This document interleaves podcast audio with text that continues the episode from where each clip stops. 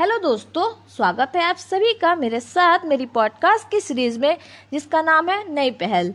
दोस्तों, आज हम बात करेंगे पृथ्वी की आंतरिक संरचना के बारे में।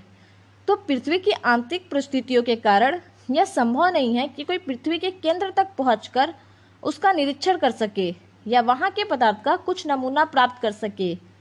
यह आश्चर्य की बात है कि ऐसी परिस्थितियों में भी वैज्ञानिक हमें यह बताने में सक्षम हुए हैं कि भूगर्भ की संरचना कैसी है और इतनी गहराई पर किस प्रकार के पदार्थ पाए जाते हैं।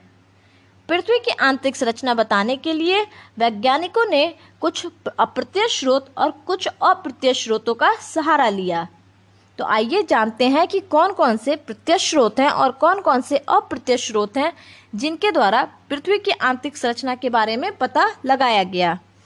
तो जैसा कि ज्ञात है कि पृथ्वी की परिधि चालीस हज़ार छिहत्तर किलोमीटर है और हमारी पृथ्वी की औसत त्रिज्या छः हज़ार तीन सौ इकहत्तर किलोमीटर है। धरातल से पृथ्वी के केंद्र की ओर जाने पर तापमान में वृद्धि होती है और पृथ्वी के केंद्र का तापमान लगभग छः हज़ार डिग्री सेल्सियस है।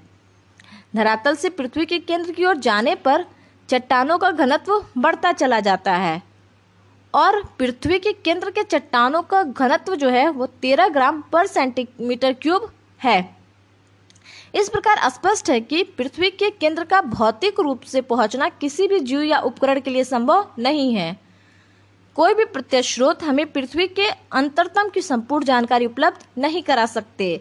अब चाहे वो प्रत्यक्ष स्रोत कुआँ हो, ज्वालामुखी हो, खदान हो, इत्यादि। पृथ्वी से सबसे आसानी से उपलब्ध ठोस पदार्थ धरातली चट्टाने हैं, अथवा वे चट्टाने हैं जो हम खनन क्षेत्रों से प्राप्त करते हैं। दक्षिण अफ्रीका की सोने की खाने तीन से चार किलोमीटर तक गहरी हैं। इससे अधिक गहराई में जा पाना असंभव है, क्योंकि उतनी गहराई पर तापमान बहुत अधिक होता है। विश्व का सर्वाधिक गहरा कुआँ रूस द्वारा आर्कटिक महासागर में कोला प्रायद्वीप के पास केवल 12 किलोमीटर तक ही खोदा जा सका है। ज्वालामुखी हमें प्रत्यक्ष रूप से यह जानकारी देते हैं कि पृथ्वी का अंतरतम अत्यंत गर्म है। परंतु यह जानकारी इस संदर्भ में सीमित है कि ज्वालामुखी का लावा कितनी गहराई से आया है।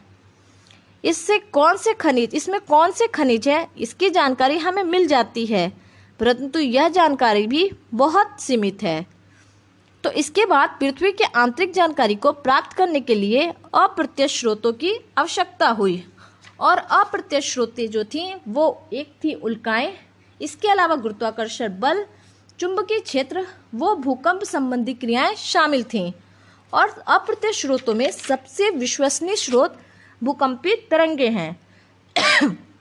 भूकंपी तरंगे तीन प्रकार की होती हैं, जिनकी अलग अलग विशेषताओं के आधार पर पृथ्वी के अंदर खनिजों की स्थिति, ठोस द्रव्य व्रतों की स्थिति, चट्टानों के विभिन्न घनत्व की स्थिति आदि के विषय में सटीक जानकारी प्राप्त होती है। भूकंपी तरंगों के आधार पर पृथ्वी के अंतरतम कुछ इस प्रकार के दृश्य प्रदर्शित होते हैं। पृथ्वी धरातल से पृथ्वी के केंद्र तक चट्टानों के रासायनिक संगठनों के आधार पर तीन प्रत्यय मानी जाती हैं। जो कि हैं क्रस्ट, मेंटल और कोर। सबसे पतली परत जो है पृथ्वी की, उसे क्रस्ट कहते हैं। और क्रस्ट सबसे बाहरी परत भी है।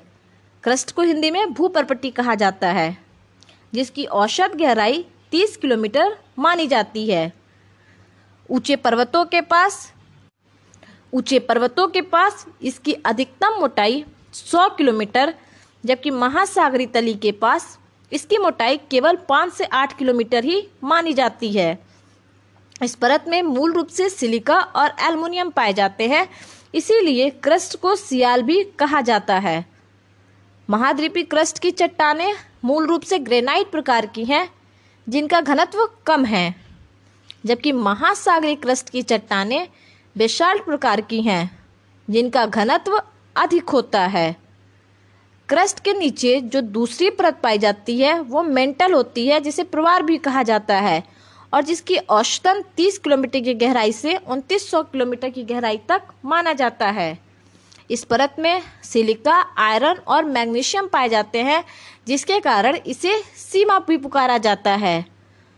क्रस्ट और मेंटल, इन दोनों परतों का विभाजन मोहोविकिक या माहो असंभता से होता है यानी क्रस्ट और मेंटल का विभाजन मोहोविकिक या माहो असभ्यता से होता है।